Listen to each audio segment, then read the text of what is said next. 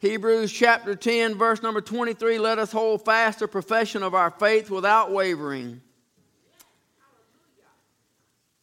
For he is faithful that promised. Turn over a couple pages, if you would, to chapter thirteen. I want to look at a couple passages there in chapter thirteen. Verse number five says, let your conversation be without covetousness. Be content with such things as you have, for he hath said, I will never leave thee nor forsake thee. So that we may boldly say, the Lord is my helper. I will not fear what man shall do unto me. I want to take just a few minutes this morning, and I want to look at a few of the promises that God has made here in the Scriptures. Back in about, I think it was probably around two thousand twelve, Valerie probably could tell me because she's really good at keeping up with what I did and learning stuff. But we did a Sunday school series on the promises of God. And we spent several weeks, and we looked at fifty promises that God makes in the Word of God. And I've been kind of looking back at those as I've been studying through the Revelation. I want to take a few minutes, and I want to look at just a few of these promises this morning, but the title of the message is Some Days Are Better Than Others. God, thank you so much for your goodness. Thank you for your grace. Thank you for loving us. Thank you for this precious book, God. Thank you for the word that you've given to us, God. Thank you that you took the time to move upon men and write it down and send it our way, God, that we might have this word, that we might have this blessed assurance, that we might have this promise, that we might have this hope. And God, I pray you take it now, and I pray your Holy Spirit would move in this place. I pray you'd speak through your own words, God, as we look into it. I ask you to speak to everybody in this place as only the Holy Spirit can do, God. There's every different battle, every different season, every different storm, every different trial, every different situation. They're all present right here among this people, God. And each one is different, Father, and you know each one in a personal way. And I'm asking you, Lord, may your Holy Spirit move in this place this morning, God, that each one of us might walk out a better servant, more in love with you, more in tune with you, more in connection with you, God. May we be what you want us to be. We love you and we praise you in Jesus' name. Amen. Amen. One of the things that we can always count on that is an absolute fact is that God's promises are sure. God's promises are faithful. God's promises are everlasting. They will never fade away. God has never lied. God will never lie.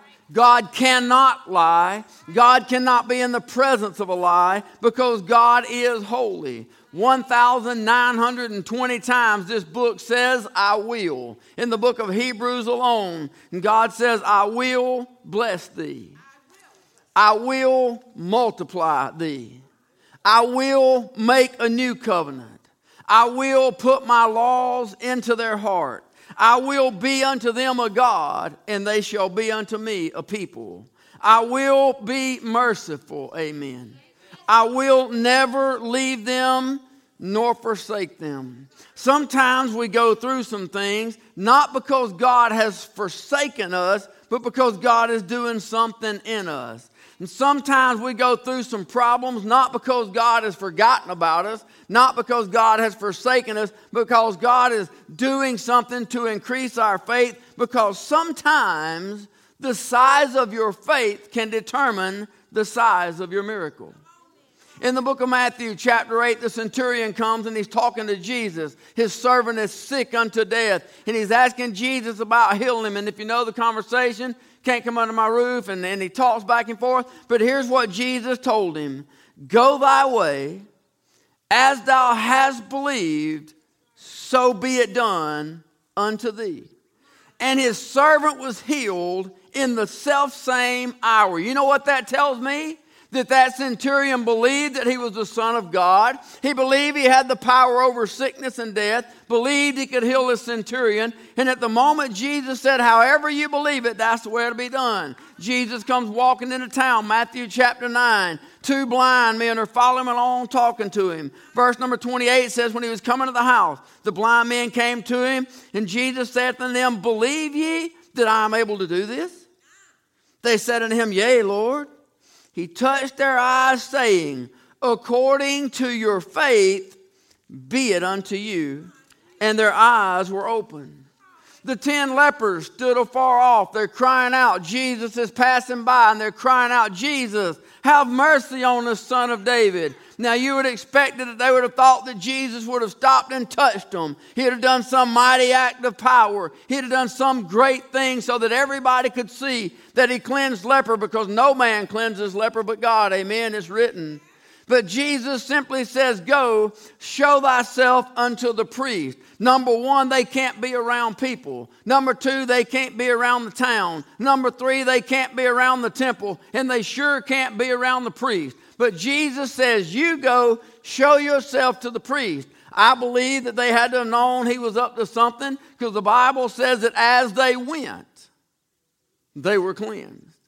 In the Old Testament, Naaman the leper had leprosy, and God told him through his prophet to go dip in the Jordan River seven times. The Jordan's an old muddy river. I have no doubt that Naaman could have said, I have better rivers in my own homeland. Cleaner rivers, mightier rivers. Why would I go get in that old muddy Jordan River? Can I tell you? Because God said to. He went and got in that old muddy Jordan River, and six times he dipped down in that old muddy water, and six times he came up with leprosy. But by faith, he went down on the seventh time, and he came up cleansed. Sometimes the size of your faith determines the size of your miracle. Many times what we see is that it is about faith, but faith can be a funny thing.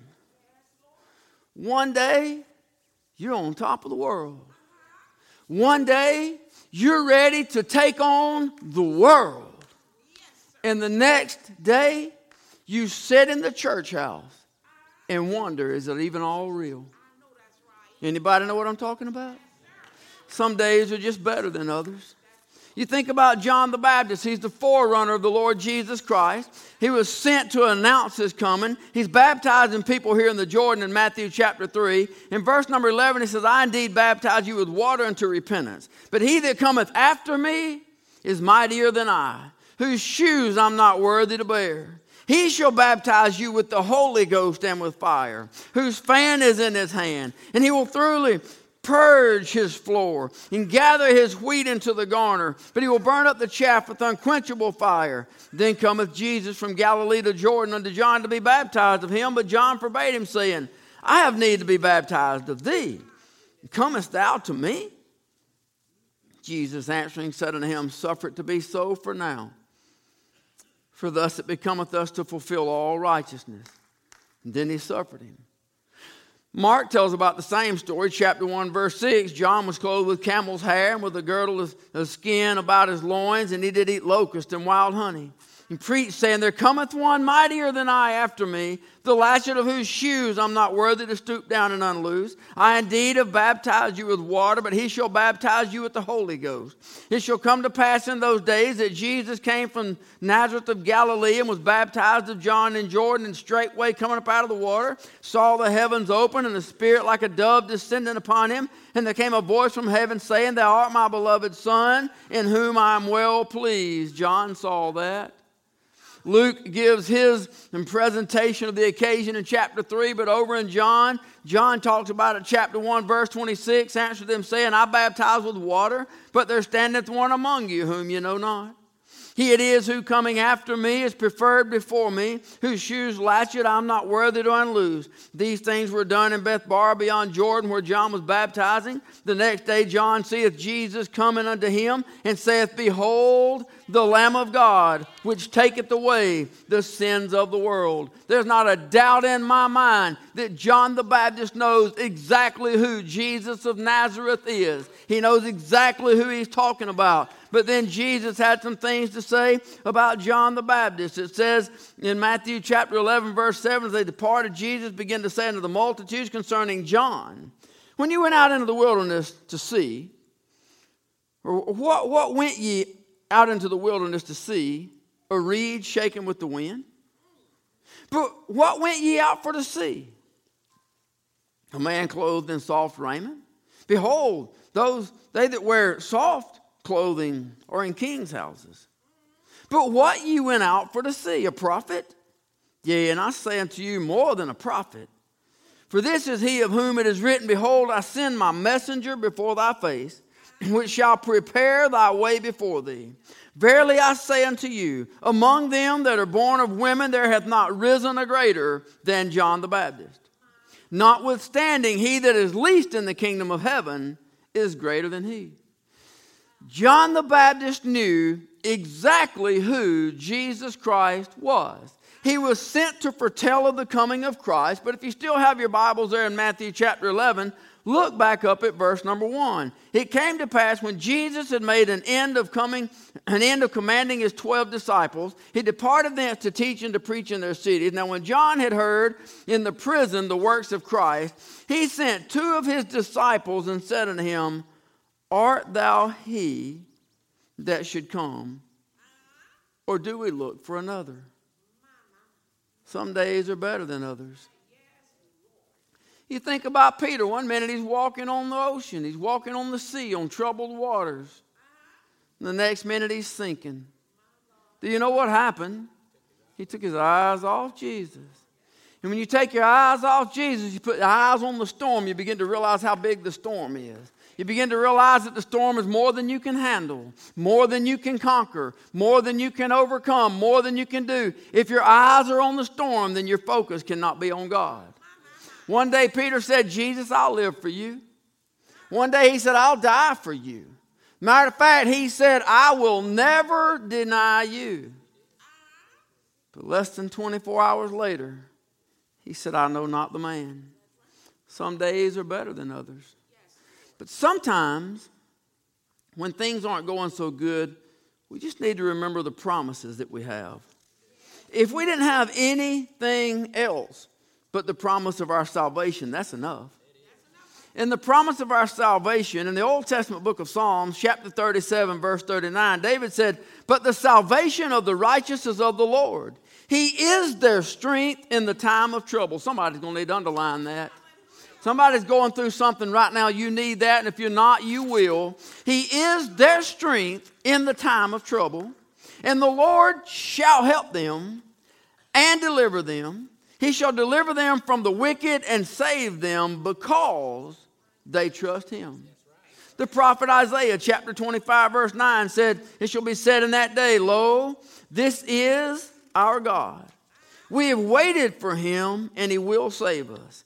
This is the Lord. We've waited for him. We will be glad and rejoice in his salvation. It doesn't matter what's going on in your life, what has gone on in your life, or what will go on in your life. There's a better day coming. Jesus says there's a better day coming. Matter of fact, he told us, John chapter fourteen, verse one, Let not your heart be troubled. You believe in God, believe also in me. Then he gave us that promise, in my Father's house are many mansions. If it were not so, I would have told you. I go to prepare a place for you.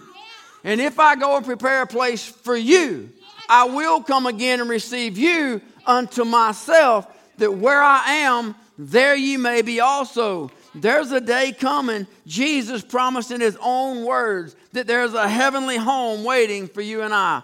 The book of Revelation, chapter twenty-one, John got a little glimpse of it. In verse number two, he said, I saw the holy city, New Jerusalem, coming down from God out of heaven, prepared as a bride adorned for her husband. I heard a great voice out of heaven saying, Behold, the tabernacle of God is with men. He will dwell with them. They shall be his people, and God himself shall be with them and be their God. God shall wipe away all tears from their eyes. There shall be no more death, neither sorrow nor crying. Neither shall there be any more pain, for the former things are passed away. He that sat upon the throne said, Behold, I make all things new. And he said, Write, he said unto me, Write, for these words are true and faithful. Not only does he promise me a new home, but he says he's going to give me a new name. We've looked at it. I've looked at five of the seven letters over the past few weeks uh, uh, there that Jesus wrote to the churches. But in chapter two of Revelation, verse number seventeen, he said, He that hath an ear, let him hear what the Spirit saith unto the churches. To him that overcometh will I give to eat of the hidden manna. I'm looking forward to eating on some of that. And will give him a white stone, and in the stone, stone a new name written, which no man knoweth, saving he that receiveth it. We looked at it in chapter three of Revelation, verse number twelve. Him that overcometh will I make a pillar in the temple of my God. Somebody needs to pay attention. I will make a pillar in the temple of my God, and he shall go no more out. I will write upon him the name of my God and the name of the city of my God, which is New Jerusalem, which cometh uh, down out of heaven from my God, and I will write upon him my new name. I am amazed that God could give a flying two cents about my name. I'm amazed that God would even bother to have a brief little thought that even considered that I ever existed. I'm amazed that he knows my name, wrote my name down in the Lamb's Book of Life with the blood of Jesus, but he's got another name written just for me. Crazy how much God loves us. Not only a new home, and not only a new name, but he says that there's some crowns to be won. Now, I want you to understand as I look at these, these crowns are not free. These crowns are earned. These crowns are rewards for those who diligently seek him. These crowns are for those who serve him. These crowns are for the ones who are trying to walk in the center of his perfect will and keep their life in line with the Father's will. In James one twelve, blessed is the man that endureth temptation. For when he is tried, he shall receive the crown of life, which the Lord hath promised to them that love him. First Peter five four, when the chief shepherd shall appear, ye shall receive a crown of glory that fadeth not away. Second Timothy four eight, henceforth there is laid up for me a crown of righteousness, which the Lord, the righteous judge, shall give me at that day, and not to me only, but unto all them that love his appearing. First Thessalonians two nineteen, for what is our hope, or joy, or crown of rejoicing? Or not even ye in the presence of our Lord Jesus Christ at his coming? But then when Paul writes his letters to the church at Corinth, then the first letter, chapter nine and verse twenty-five, he said, every man that striveth for the mastery is temperate in all things. Now they do it to obtain a corruptible crown, but we an incorruptible. The world is all about some crowns today. The world is all about the self-proclaimed pat on the back today. The world is all about you giving them something today. The world is all about being recognized for what they do today. They're all about the crown of financial success. They're all about things like worldly success. They're all about things like personal gratitude, their personal satisfaction or personal gain. But God says to the faithful that there will be a crown of life that will never fade away. I'm amazed that Jesus Christ, the Son of the living God, would wear a crown of thorns so that you and I could wear this crown of life. When things aren't going so well in this world, anybody know what I'm talking about? When it's, some days are better than others, it's not under that better category. It's kind of on that other side. When things aren't necessarily going so well in this world, I know it's, I know it's difficult. But sometimes we just have to remember it's only temporary. Not as just as life temporary, as if the Bible doesn't already tell us that life is but a vapor. If you live to be a hundred, what is that next to an eternity? So we know that even life itself is just a vapor, but in all honesty, the storm is just a vapor of the life. No storm's ever lasted forever. But boy, it seems like they do, don't it? And when you're in the middle of it and there's no sun peeking in and there's seems like there's no way out and it seems like it'll never end, sometimes we just have to remember that there's an eternity to come. You and I have got some things to look forward to because God promises. He promises that he'll cleanse us. In John chapter fifteen, verse two, Jesus said, every branch in me that beareth not fruit, he taketh away. And every branch that beareth fruit, he purgeth it, that it may bring forth more fruit.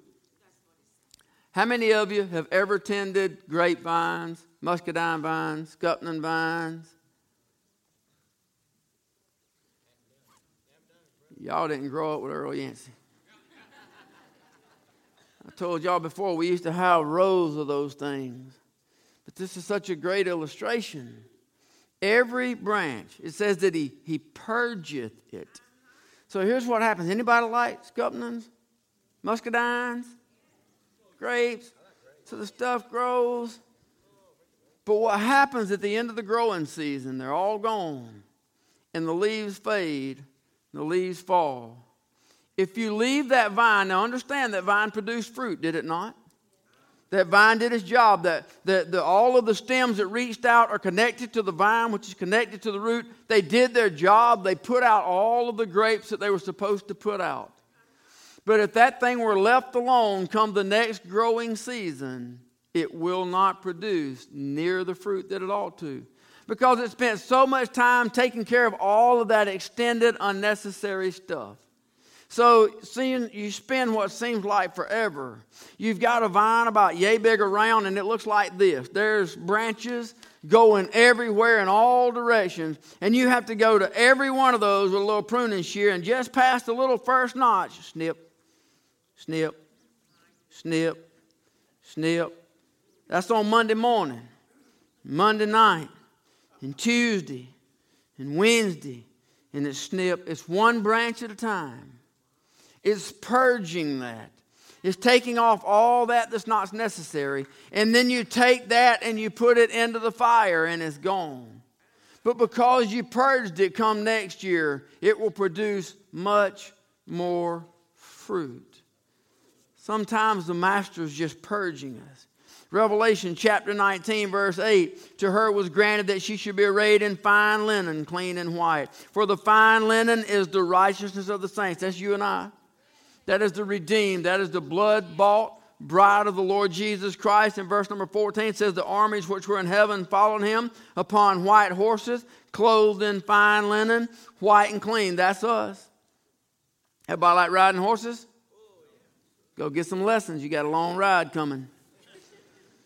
First John chapter three, we looked at this recently. We did a sermon not too long back on it, but it says, chapter three, verse one, behold, what manner of love the Father hath bestowed upon us, that we should be called the sons of God. Therefore the world knoweth us not, because it knew him not. Beloved, now are we the sons of God, and it doth not yet appear what we shall be.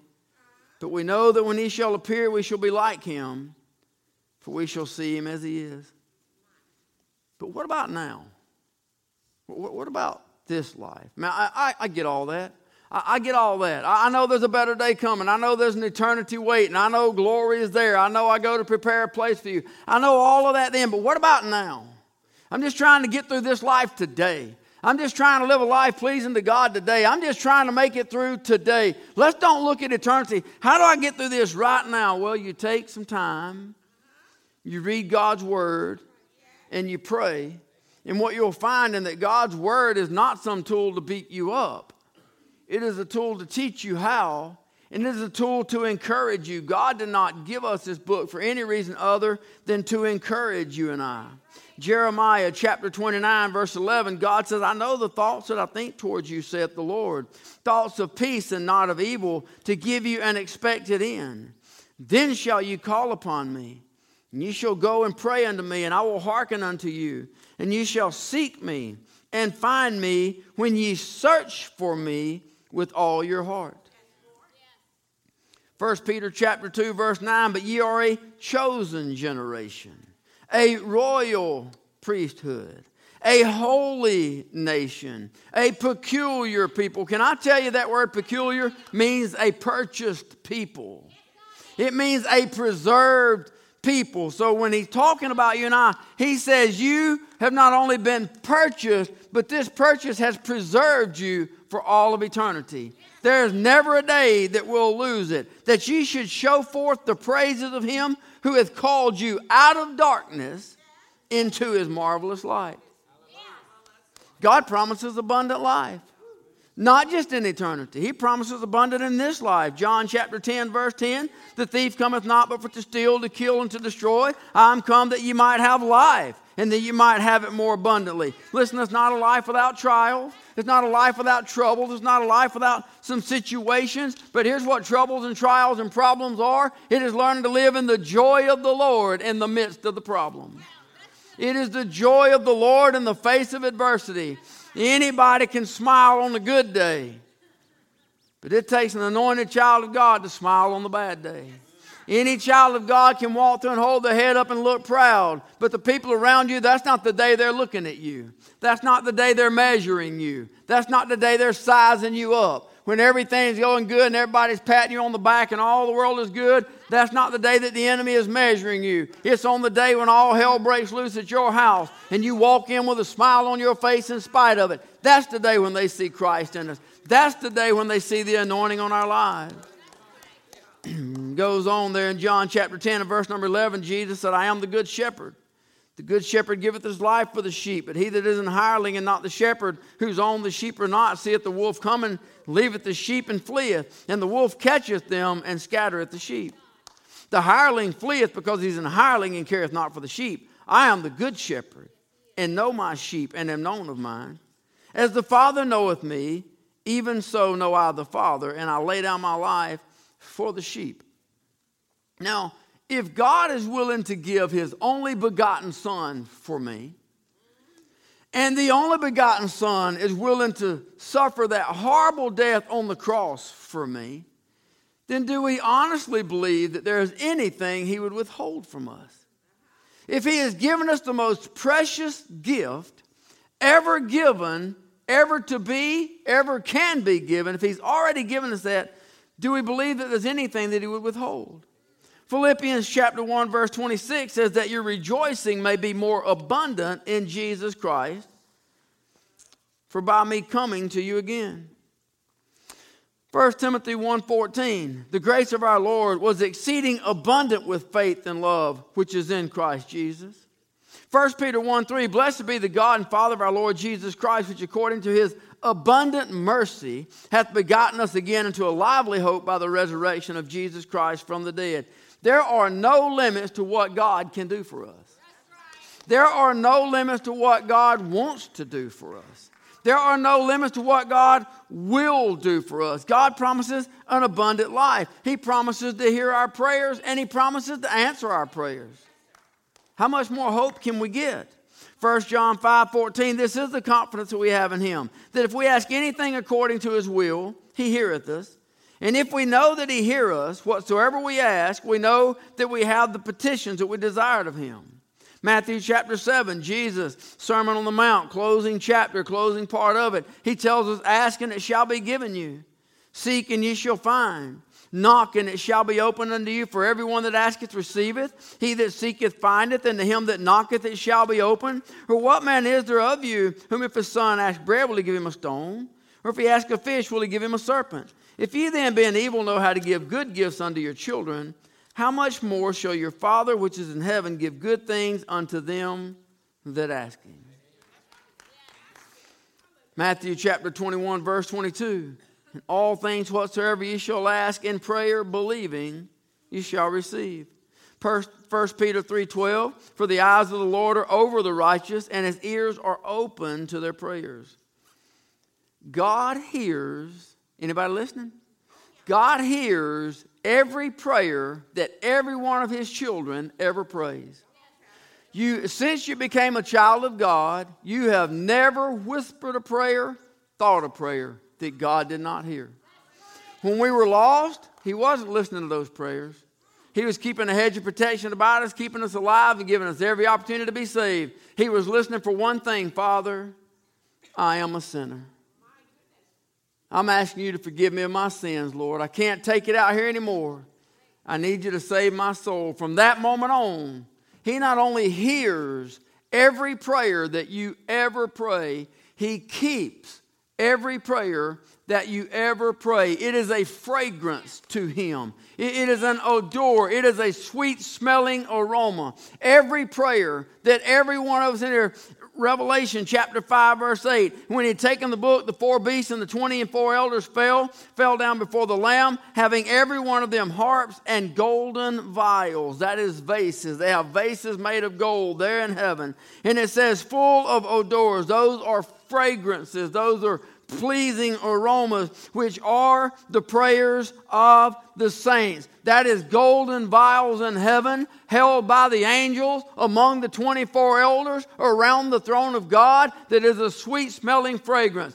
God will never forget one of your prayers. God holds them there pleasing. You better be careful what you pray. Better be careful what you pray. Anybody thankful for some unanswered prayers? Lord, God will never forget not one of our prayers. So we know that God hears our prayers because he keeps them in this vial and preserves them forever. And if we know that if we pray and God hears them and God promises to answer, then it goes back to what he said, you shall have the petitions that you desire. But then there's the assurance that God promises us. Second Timothy chapter one, verse twelve, for the which cause I also suffer these things. Nevertheless, I'm not ashamed. For I know whom I have believed, and am persuaded that he is able to keep that which I have committed unto him against that day. Sometimes we'll suffer some trials, some sometimes some persecution, sometimes we go through some hard times, but but the promises of God gives us assurance that, that whenever I trust him and whatever things I trust to him, God's going to take care of it. Right. Isaiah chapter thirty-two verse seventeen, the work of righteousness shall be peace, and the effect of righteousness, quietness and assurance forever. Acts chapter seventeen, verse thirty-one, because he hath appointed a day in which the, he will judge the world in righteousness by that man whom he hath ordained, whereof he hath given assurance unto all men, in that he raised him from the dead. Colossians chapter two, verse two, that their hearts might be comforted, being knit together in love, and unto all riches of the full assurance. First Thessalonians one, five, for the gospel came not unto you in word only, but also in power and in the Holy Ghost and in much assurance. Hebrews back to chapter ten, but verse twenty-two says, let us draw near with a true heart in full assurance of faith. Some days you're on top of the world. And other days you feel like the lowest snail around. Some days are better than others. Someday your faith is stronger than others. On the days when you're feeling weak, just pray. On the days when you're feeling sick, just pray. On, on the day when it seems like everybody's against you, just pray. On the day when you don't even feel like you can pray, just pray. On the day when you don't know what to pray, just pray. On the day when you sit there and you bow before God and you go, God, I don't even know what to say. I don't even know what to pray. I don't even know where to start. Just begin to pray and let the Holy Spirit make utterance for you. When it doesn't make sense to pray, that's the only time it makes sense to pray. Call on God, but read this book. Read this book. You talk to him, and you let him talk to you. You let him talk to you, and you talk to him. It's a conversation. Yes, the Holy Spirit will speak to you. Yes, we have a personal relationship. Yes, there's communication. Yes, he will lead you and guide you. No, he will never leave you nor forsake you. Yes, he will speak. But sometimes, am I the only one in here that's like, God, where are you at? I don't hear you. I don't feel you. I don't see you. I don't know where you are in this. I know you're close by, because I ain't dead and the enemy would kill me if you wasn't. I know you're around because you said you'd never leave me nor forsake me. But where are you right now? Just open it up and start reading and let him show you where he is. The problem is we live in this society that now that we have microwaves and pocket computers and riding down the road, we tell our car, hey, ask Google a question and it answers us. Y'all got them things in your house. What's her name? Alexa. That you go. Can, can, I wonder if we were to ask God half as many questions as people ask that computer, what would happen in our lives? If every time we had a question, just think about it, think about it. If every time, and I promise you, I'm the chief of this right here. I'll pull Google up in a minute and ask it a question. I'm tired of them old days just being a dummy, don't know nothing. I'm still a dummy, don't know nothing, but I can find out some stuff. And I will ask Google a question in a minute. And I'm talking about Bible questions too, just to get me to the right verse sometimes, just so I can read. But I wonder if I stopped and asked God as many times as I ask all this electronic stuff, I wonder what a difference it'd make in my life. I'm probably all up in the hip of some younger generation right here, because all y'all know is that electronic world. I'm a newcomer into this stuff. I barely know how to turn mine on. But I know how to say, okay, Google. And that thing says, beep, and I'm ready. Wonder if we went to God. I wonder if we went to this book for as many answers as we go to those electronics for. I wonder if we went to this book as many times as we go to somebody at work, a neighbor, somebody at school. Hey, man, let me ask you something. And, and we begin, I wonder if we looked for our answers here, what it might do difference for us. See, this, this microwave society, we want everything right now. But that's not always God's way. It's not that twinkle, twinkle, tickle, tickle, ting. Y'all don't even know Bewitched right here, do you? It's, it's not Bewitched. It, it, it's not a magic show. It's not a genie in a bottle. God is not there to give us our every wish, or not even the first three. He is there to take care of us for our own good and His own glory. Right. He is there to do everything that we need according to His own perfect will. In order to get us to the place where He needs us, He may take us to a place that we don't want to be. In order to get us where He needs us, He may,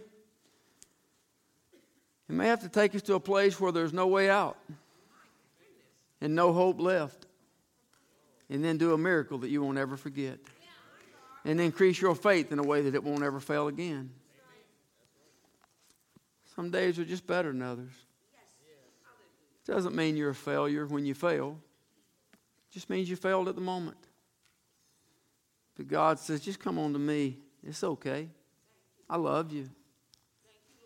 I'll forgive you. I'll strengthen you. I'll love on you. I'll hold you. I'll make you better. I'll make you stronger. I'll make you holy. I'll make you righteous. Isn't God good? Isn't God good? Some days are just better than others. But every day is held in the hand of our God. Could I get you to just stand where you're at? If you're in one of those good days, it's always a good time to say thank you. And if you're in one of those not so good days, it's always a good time to say, Lord, help me. So it really doesn't matter which day we're on, we're all to be in an attitude of prayer, right?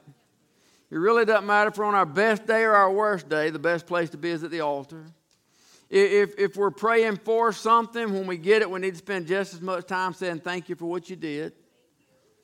There's never a bad time to be at the altar. There's never a bad time to pray where you're standing. There's never a bad time to pray in your car. There's never a bad time to pray. Men ought always to pray.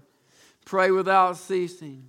The effectual, fervent prayer of a righteous man availeth much.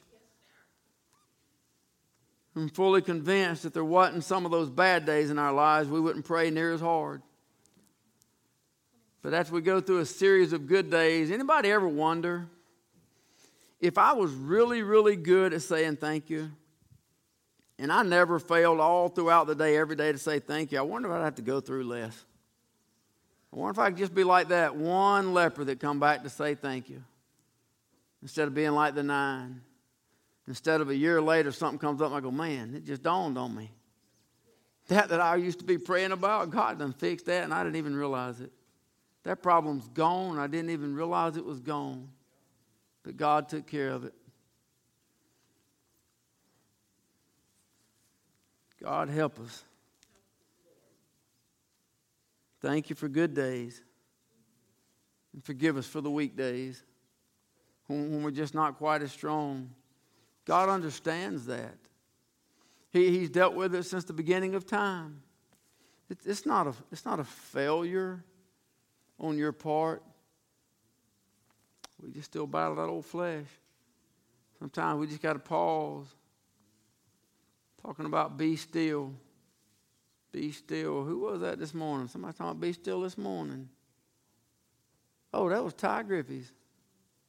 That was Ty down at the prayer altar this morning when he was praying and studying, be still. Sometimes you just got to be still. Lord's doing something. Let me ask you here this morning, if I could get you to bow your heads. I know most everybody's praying anyway. If you're not praying, if I get you to bow your heads, close your eyes just for a minute. Is there anybody in this place that you've never trusted Jesus Christ as your personal Lord and Savior?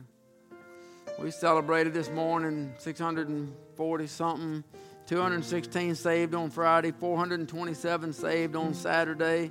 We celebrated that. We celebrated um, the, the two thousand plus souls that have been saved so far this year in Judgment Journey. We, we celebrate this morning. There was three saved in detox. We we celebrate the ones that have been saved at the schools with our youth pastors going out of the schools. But can I tell you something? If you're in here this morning and you've never trusted Christ as your personal Lord and Savior, the Bible doesn't say it takes three hundred at Judgment Journey. It says that all of heaven will rejoice over the coming home of one lost sinner. Heaven's standing there waiting on you. The blood of Jesus is sufficient. The power of God is able. And all he's waiting on is for you to trust the gift that he's already offered to you. If you've never trusted Christ as your personal Lord and Savior, you have no part in heaven. You have no part with God. You have no relationship, and to be honest, your only future is hell. But he says, I can change all that. Jesus said, I'm the way, the truth, and the life. No man cometh unto the Father but by me. None other name under heaven given among men whereby you must be saved. The name is Jesus. Have you called on the name of Jesus? Do you know that you know that you know if you died today, you'd go to heaven? If you don't, you can change all that. There has to be a confession with your own mouth. The Bible says there must be a confession of our sins. You can't realize, you can't be saved until you realize you're a sinner. For all have sinned and come short of the glory of God. That's every one of us. So are you willing to say, Lord, I'm a sinner? Lord, I'm asking you to come into my heart this morning. I'm asking you to save my soul.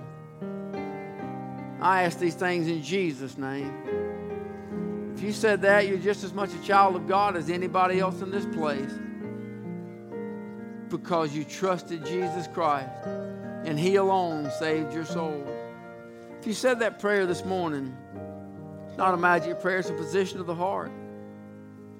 But right where you're at, would you say, man, I'm not ashamed. I'm thrilled to death that on this day, I'm a child of God. I'd go to heaven if I died because of what Jesus did. Right where you're at, you slip your hand up. Nobody's looking. I'm not going to point you out. I'm not going to come to you. I just want to rejoice.